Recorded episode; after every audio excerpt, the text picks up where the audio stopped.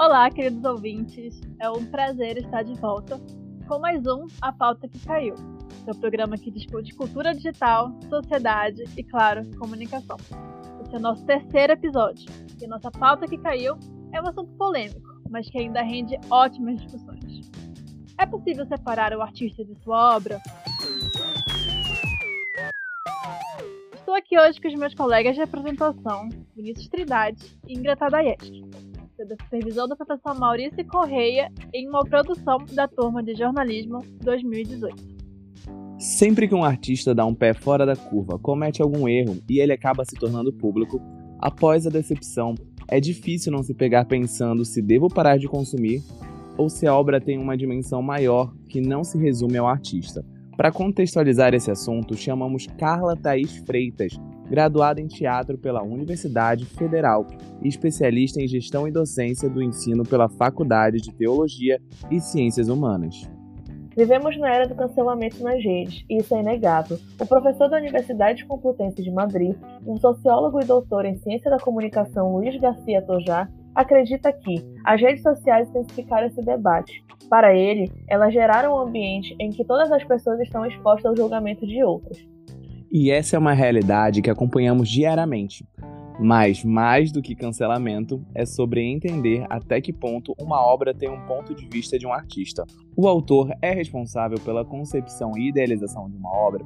Sendo assim, é natural pensar que todo conteúdo consumido tem bastante da visão do mundo e crenças de seu criador.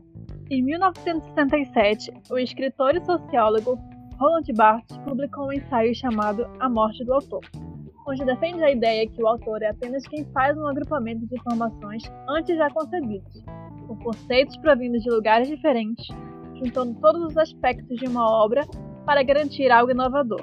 Ou seja, não adianta chegarmos em determinado autor e perguntar o que ele quis dizer com determinada obra, pois quem dá sentido àquilo é o consumidor, ou seja, nós mesmos.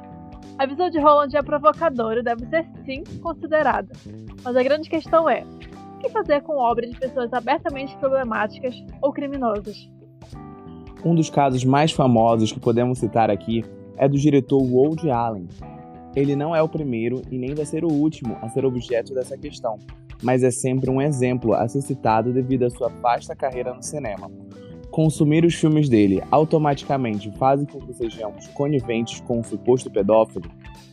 De antemão, dificilmente vamos responder perguntas tão complexas, não é este episódio que definirá o que é certo ou errado, o que deve ser feito ou não feito, mas a discussão é importante para entendermos que tipo de impacto determinadas obras podem ter em nossas vidas.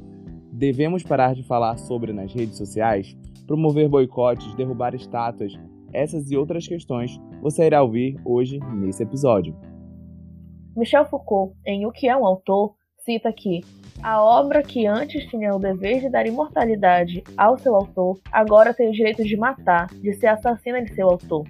Uma situação que podemos dizer que já previa a onda do cancelamento, onde o autor, mais do que nunca, seria responsável por responder sua criação. Mas e quando temos pessoas ruins fazendo coisas geniais ou sendo muito talentosas? J.K. Rowling, Woody Allen, Roman Polanski, Regina Duarte, Monteiro Lobato, todos eles disseram ou fizeram algo terrível, mas criaram coisas que impactaram a vida de muitas pessoas. Quando nos questionamos se é possível separar essas pessoas de suas respectivas obras, na verdade, questionamos se é possível separar essa obra do resto do mundo, dado o fato que é quase impossível existir algo que não se comunique com todas as questões sociais existentes. Como seria possível consumir algo sem levar em conta toda a sua subjetividade? Respondendo, não é possível. Pois é, a subjetividade que transforma o conteúdo em algo singular e único para o seu sujeito consumidor, ou seja, nós mesmos. Então aqui abrimos a discussão para entender qual a nossa relação com obras ou artistas problemáticos e se de fato é possível separá-los dessas, dessas obras. Então aqui eu pergunto para os meus queridos colegas nessa bancada que vão levar essa discussão junto comigo se eles têm alguma relação com algum artista ou alguma obra que já foi cancelada e qual é a relação hoje em dia deles com essas obras. Tens um ponto. Bem delicado, porque eu tenho uns cancelados de, de estimação, vamos dizer assim. Não de estimação, mas é o seguinte. Só mais um é, dia de luta, amiga. Só mais um dia de luta. É porque, assim, por exemplo, existe. É, eu, desde criança, era muito fã do Tim Burton, do Johnny Depp, assim, era um negócio mágico para mim. E aí, um tempo atrás, não me recordo quando, o Tim Burton deu umas declarações extremamente racistas. De perguntarem, tipo, ah, é, por que, que no seu mundo. É, por que não existem representatividade? Por que não tem pessoas negras? E ele, ah, não, no meu mundo não existem pessoas negras. Sinceramente, assim, tipo, é umas coisas. E aí, aí vem lá do Johnny Depp que bate na esposa, que joga vidro, que não sei o quê. E eram pessoas né, que eu admiro cegamente até alguns anos atrás, sabe? Já, antes né, de saber, eu já cheguei a cogitar fazer uma tatuagem sobre, sei lá, noiva cadáver, sabe? E porque foram param muito a infância inteira e a adolescência. E aí do nada, do nada não, né? Mas assim, a gente vê, se depara com uma situação demais escrota que é a pessoa que a gente admira ser alguém odiável, sabe? Aí é assim, já, já digo que não, não sei muito bem, eu nunca sei como lidar com isso, porque mais pra frente, mas é aquela coisa, tu assiste o negócio, tem uma lembrança, né? Uma, uma memória afetiva. E aí isso aqui automaticamente fica tipo de plano de fundo na tua cabeça, porra, esse cara não presta. E nunca é, nunca é a mesma coisa. E quando tu indo ou não, enfim, modifica a tua forma de olhar a obra. Não adianta. É, é, apesar das subjetividades e tal, tu passa a notar coisas que antes não notava, sabe? Por exemplo, pô, o Tim Burton realmente é só gente extremamente pálida, magra e os que são, sabe? Enfim. A Ingra falando, eu já consigo lembrar de uma questão que é muito nossa, assim, de, de brasileiros e brasileiras de modo geral, né?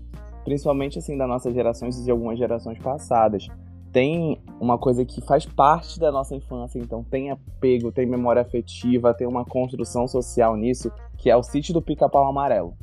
Aí a gente pensa, o Sítio do Pica-Pau Amarelo, que é uma obra produzida por Monteiro Lobato, um dos nossos grandes autores e escritores, eu posso considerar artistas, né, Semana de Arte Moderna, essa, dessa época toda, que ele ele estava vivendo naquele meio daquela época, naquele Brasil, naquele Brasil que ainda hoje é, mas naquela época de modo muito mais exacerbado, racista, machista, sexista.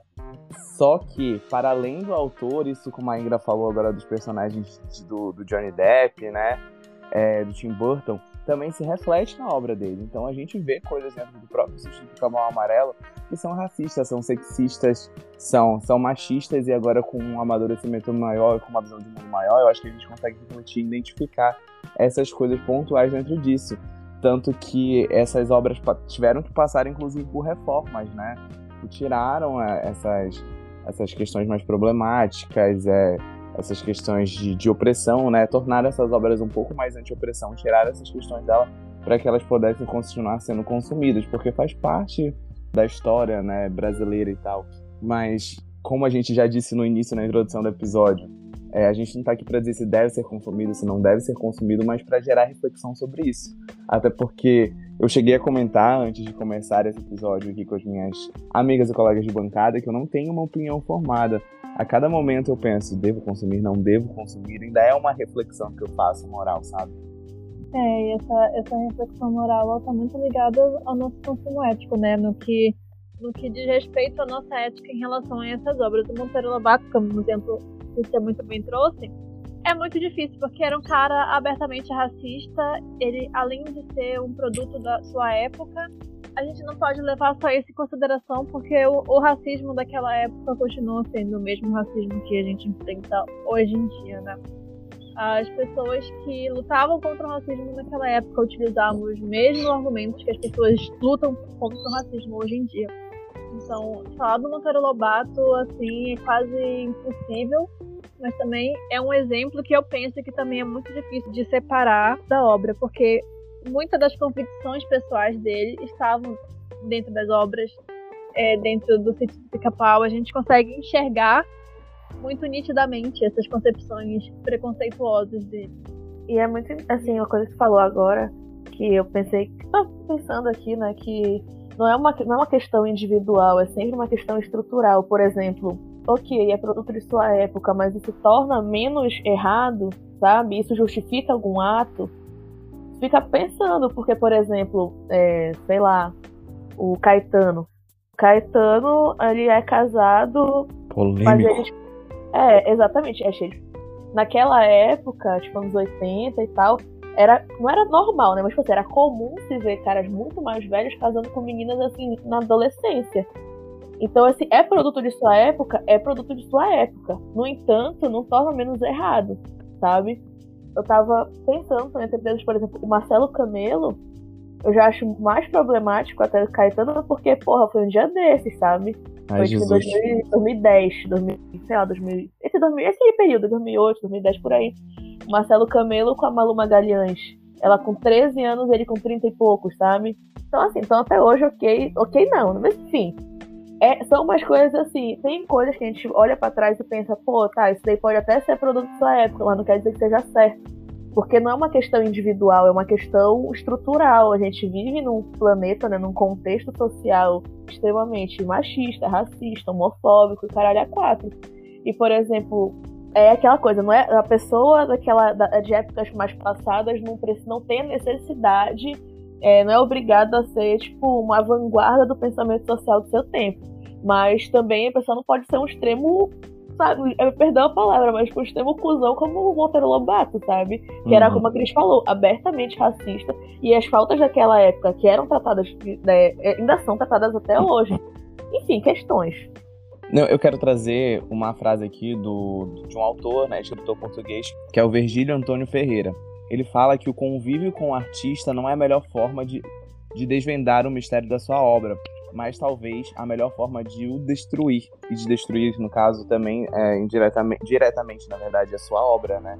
Então, quando a gente é, verifica a questão do contexto onde a obra está inserida e o contexto que ela foi criada, e, o, e também o autor e suas, suas opiniões, né, suas vivências, é uma forma da gente destruir e gerar né, aquela decepção com a obra. Como o exemplo citado né, pela Ingra agora. Sim, isso também diz, diz muito a respeito sobre a importância que a gente dá para quem assina aquela obra, né?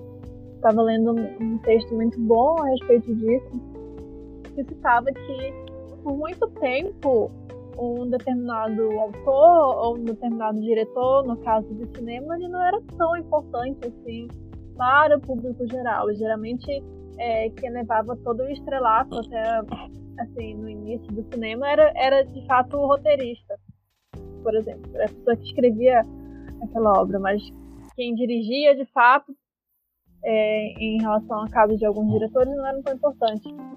Então, o autor ele só passou a ser importante quando surgiu um mercado que consumia aquele nome atrelado a aquela determinada obra. Quando a gente passou da importância para o nome para a pessoa por trás, essa discussão ela ganha outro contexto, porque é mais do que parar de consumir uma determinada obra, tem toda uma ideia por trás daquela obra e de todas as outras obras que aquela pessoa fez.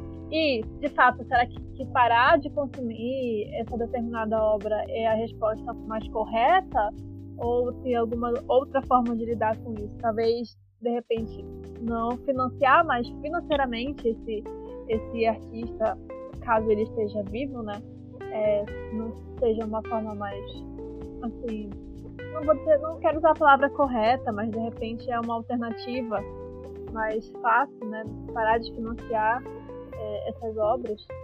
Ou será que o, o boicote total ele é possível? E eu digo isso com muitas dúvidas também, porque assim como vocês eu não consigo dar uma resposta correta para todas essas questões, e como já citado uhum. anteriormente, não, não tenho uma resposta correta para isso. Na minha opinião, é, não tem uma forma de lidar com esse assunto que seja mais é, correto ou moralmente irredutível. Eu penso que, que essas respostas dizem muito mais sobre percepções pessoais do que coletiva, porque o consumo de arte ele é muito subjetivo, né? Uhum. embora seja é, de suma importância manter o senso crítico em relação a essas obras, a relação de criador da obra ou personagem em questão tudo é muito particular e muito subjetivo, né? A, a importância que aquilo vai ter na nossa vida, ela é muito única. Falando isso agora, eu me lembrei da, do caso recente né, da J.K. Rowling, da, daqueles tweets dela transfóbicos e tudo mais. Ela só tinha de parar de consumir, né? Parar de financiar pessoas que ainda estão vivas e, tipo, tem esse pensamento. Mas, assim, é realmente um questionamento que eu trago porque eu não sei. Mas, pô, será se eu, aqui em Macapá, parar de assistir Potter vai ter algum impacto na vida dessa mulher que já tá pra lá de bilionária lá em Londres, lá no Reino Unido, sabe? Aí eu fico pensando, tipo, será que.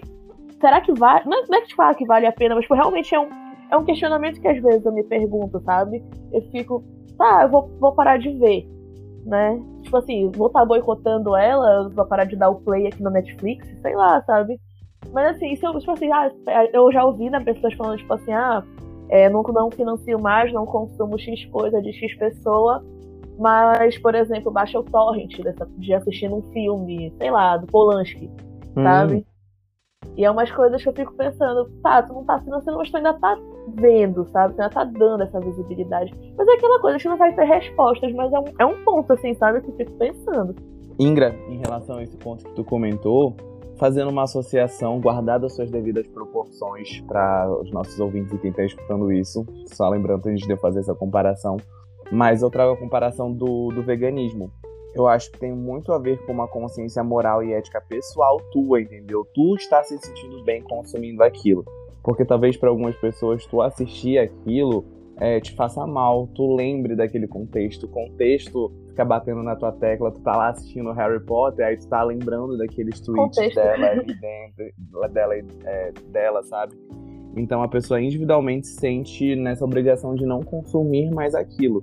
Não simplesmente como fazer um, bo um boicote financeiro nela para que ela não continue produzindo, mas a gente vai para a questão da subjetividade mesmo pessoal, que era a Cris comentou também na última fala dela. Mas em relação a esses dois pontos, eu acho legal a gente pensar no seguinte fato.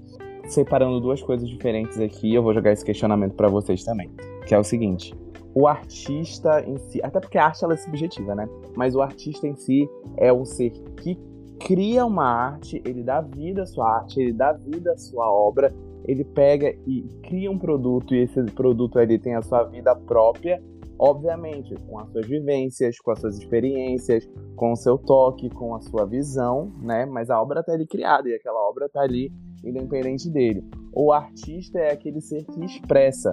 Então, a obra dele é uma continuidade dele, é uma expressão dele e é uma opinião dele.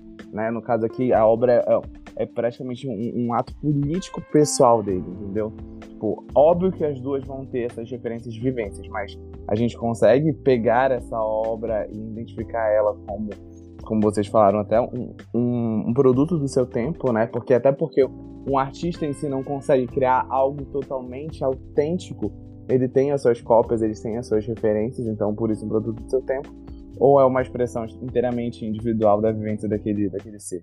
E até porque existem obras coletivas, né? Então vou jogar essa. Tem aquelas obras que são criadas não por um artista só, mas por diversos artistas. Então, se por acaso um daqueles artistas tem algo negativo na sua vivência, tem um pé fora da curva, a gente cancela aquela obra por completo, a gente para de consumir aquela obra por completo devido a um artista, ou a gente avalia o todo dela? Aí tu jogasse uma questão.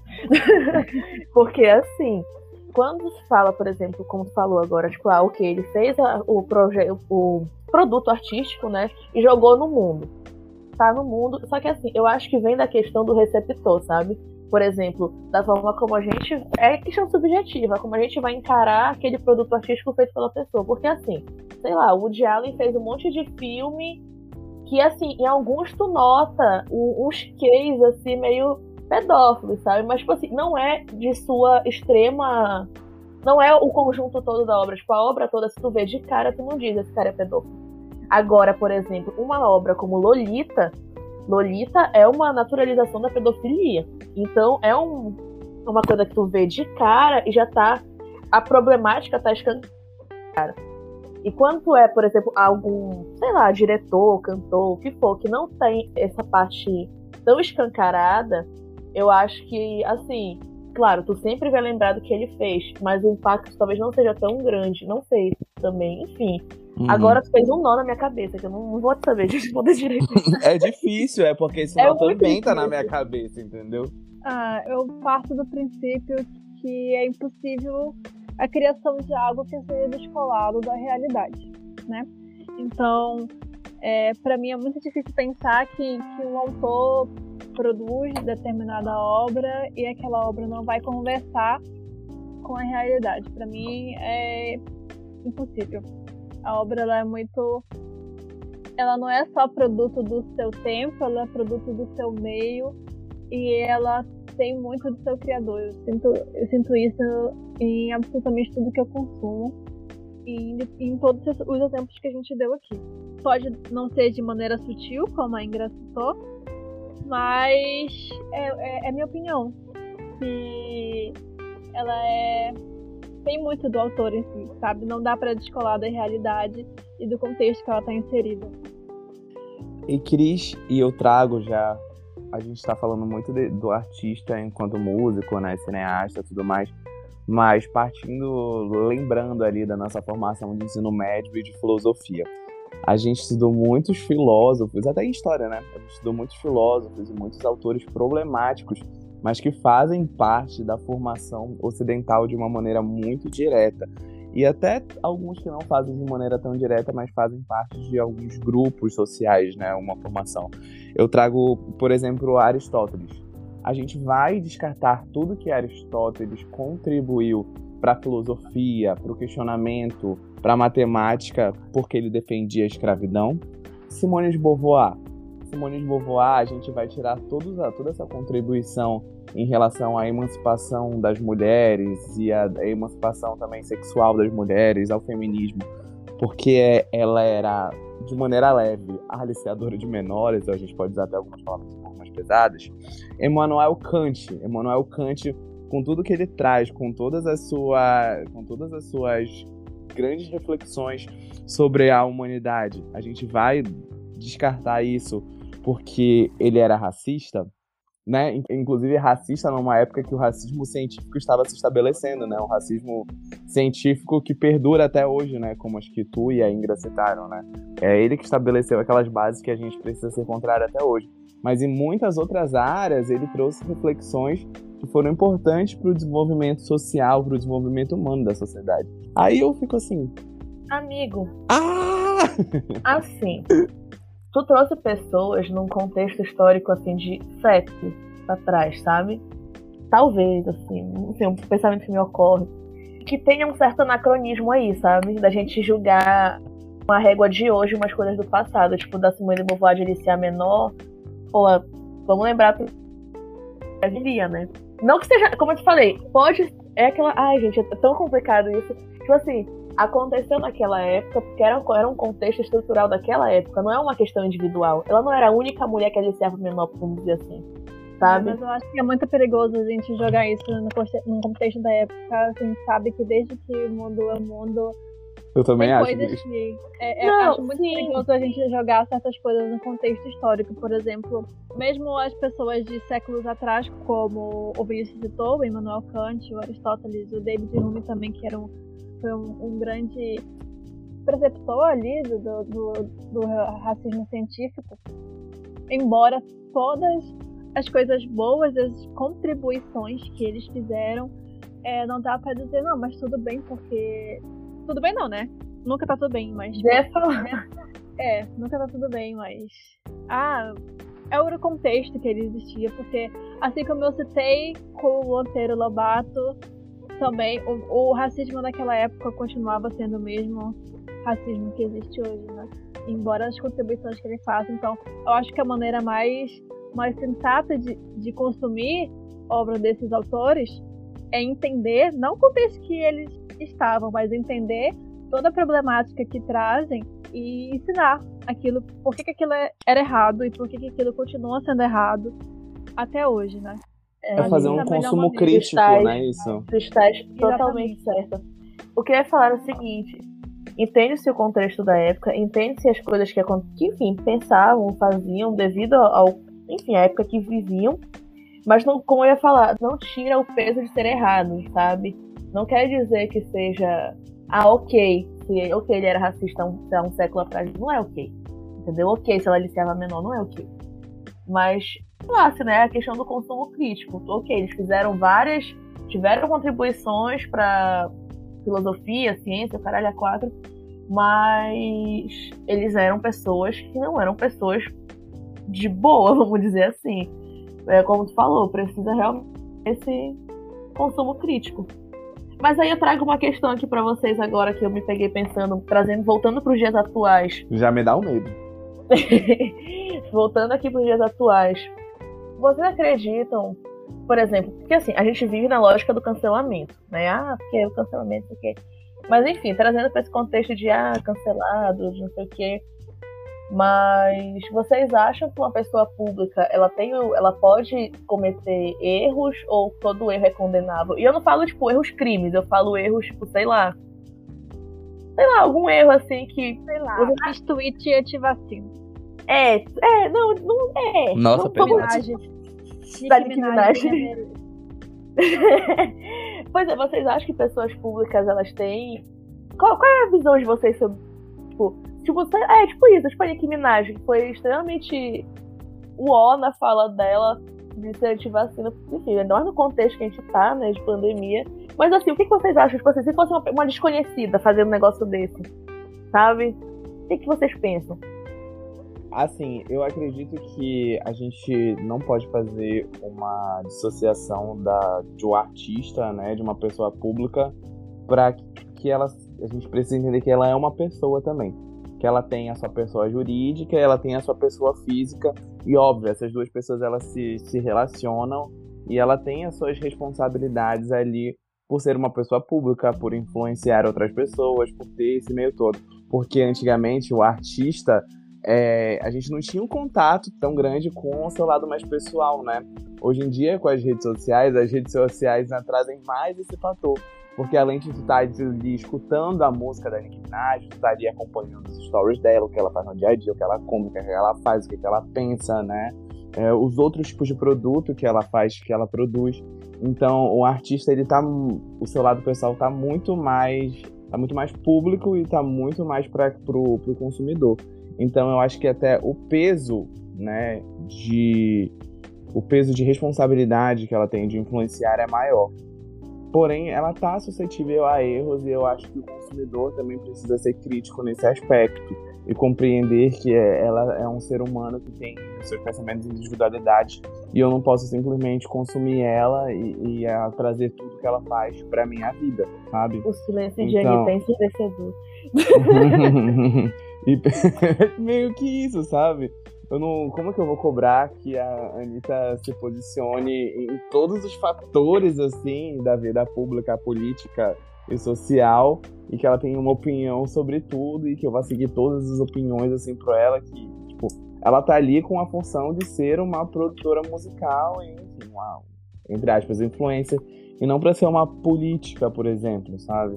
Então eu acho que é, tem que se fazer uma avaliação muito individualizada com cada, com cada indivíduo, com cada artista, com cada, com cada pessoa e ver, né, o contexto que ela está inserido, por que, que ela está dizendo aquilo, se eu devo consumir ou não.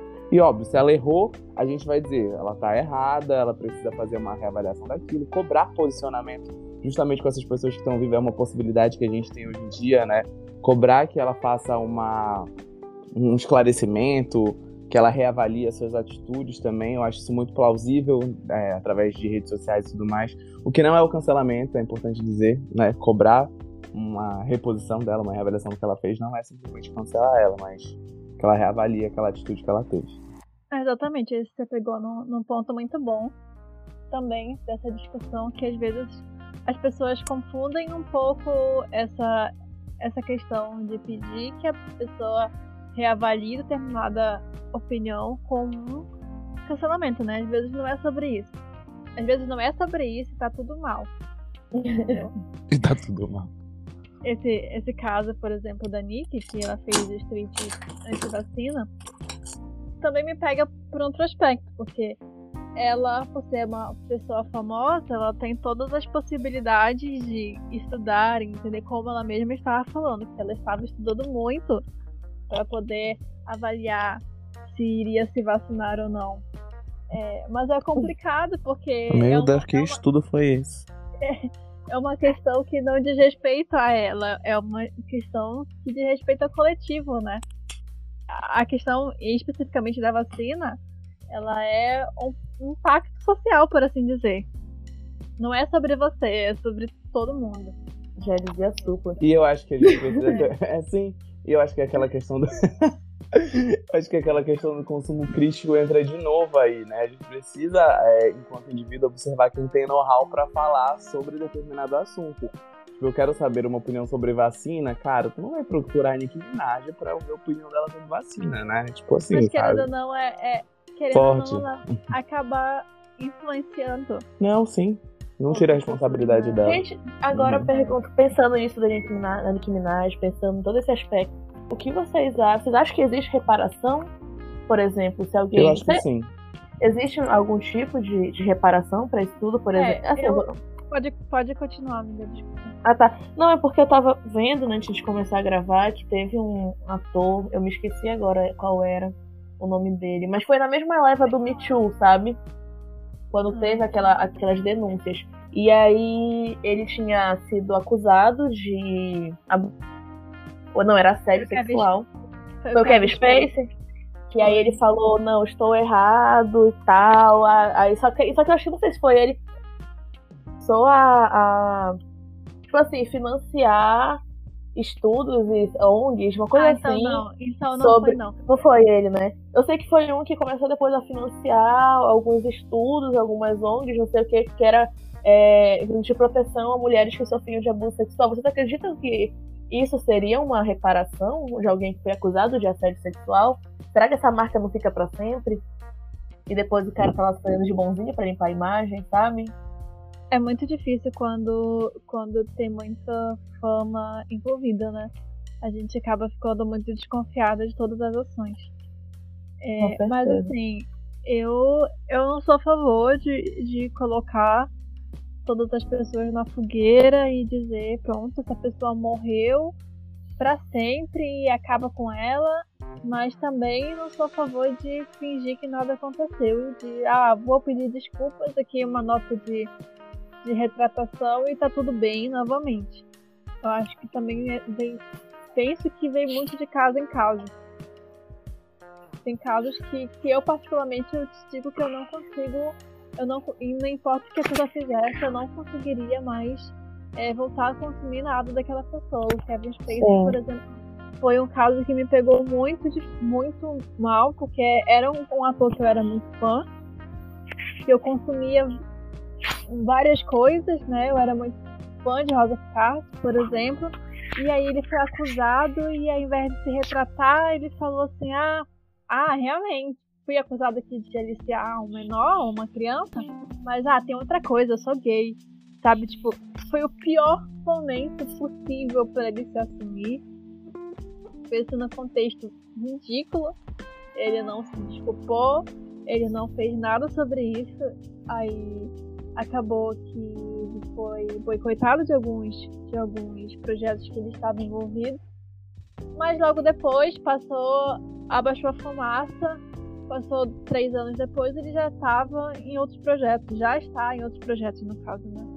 Isso é muito difícil porque geralmente essas pessoas vão se afastar um pouco da mídia, vão deixar ali as suas desculpas, dizer que estão arrependidas, aí as pessoas vão julgar, vão é, boicotar, ou vão xingar, ou fazer lá o que for, mas um tempo depois essa pessoa vai acabar mudando. Então, é, essa questão da, da punição também é, é bem difícil, porque a gente só conseguiu ver, ver algo de fato mais firme quando o, o Harvey Weinstein foi, foi julgado.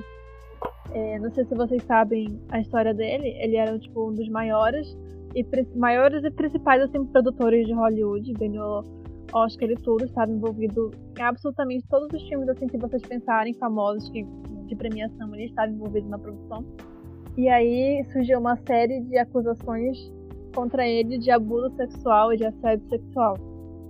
E foi daí, inclusive, que surgiu o movimento Me Too das mulheres de Hollywood. E aí ele foi condenado, né? teve toda uma comoção em relação a isso e um dia desse ele foi é, julgado, foi preso e tudo mais.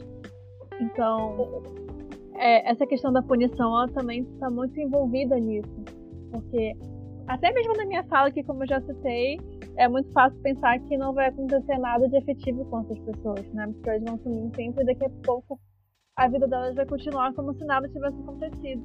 Gente, mas é importante uhum. a gente pensar que, que não é porque não foi punido antes que não deve ser punido agora, né? Sim. Falou isso agora, eu fiquei pensando aqui que, por exemplo, tem uma questão aí, um fator, né, de serem homens brancos.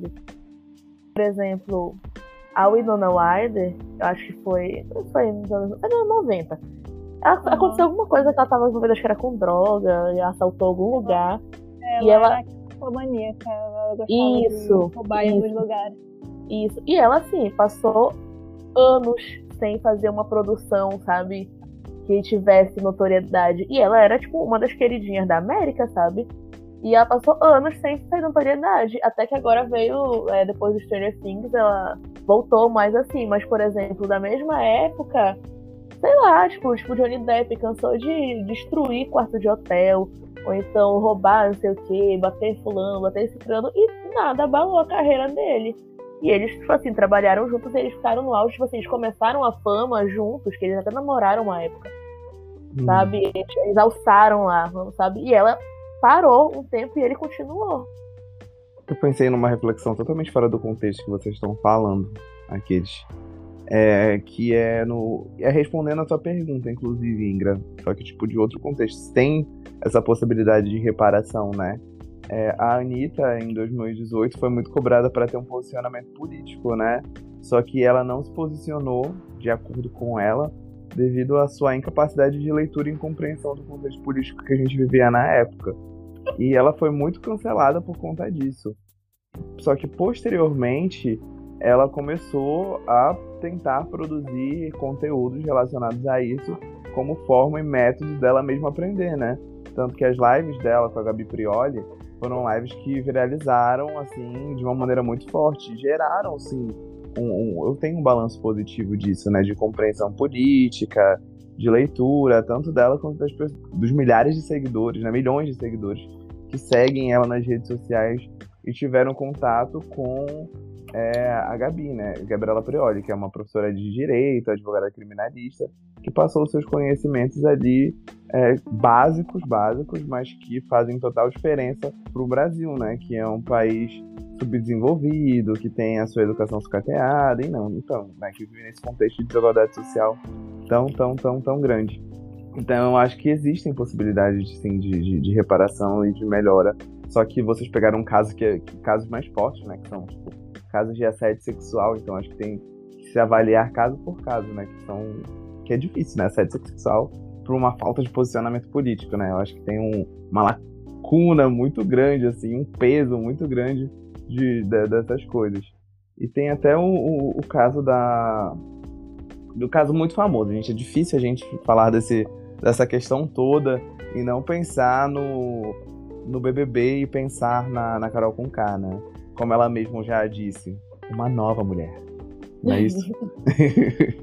Eu penso muito no fator dela, cara. Ela cometeu erros ali dentro, mas pelo menos o que parece, o plano de mídia, de marketing dela tá fazendo, é que ela está fazendo de tudo para reparar é, e para reavaliar e melhorar as suas animosidades, como ela mesma declara. declara.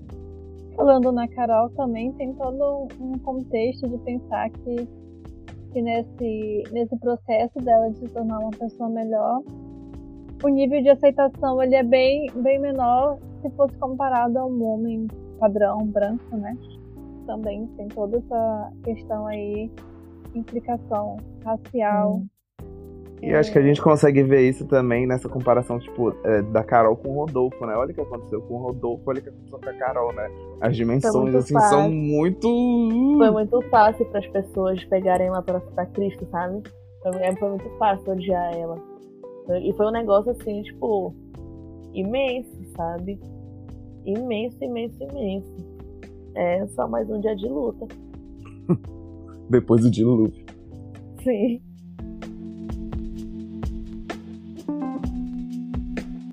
E esse foi mais um Pauta que Caiu. Espero que vocês tenham gostado do nosso episódio. Sabemos que foi um tema bem polêmico, que ainda rende muita discussão. Não conseguimos sair daqui com uma resposta mais completa, mas fica aqui a nossa temática. Espero que tenham rendido uma boa discussão para escutar enquanto você limpa a casa, enquanto você lava a louça, etc. agradeço muito aqui aos meus amigos pessoais e colegas de bancada Vinícius Trindade e Indra Tadayeski por estarem comigo nessa e até a próxima. Obrigado, Cris. Até a próxima, galera. Valeu, gente. Eu espero que tenha rendido um tempinho aí para vocês pensarem. Reflitam. Reflitam. Tchau, tchau. Tchau. Tchau, amiga. Beijo.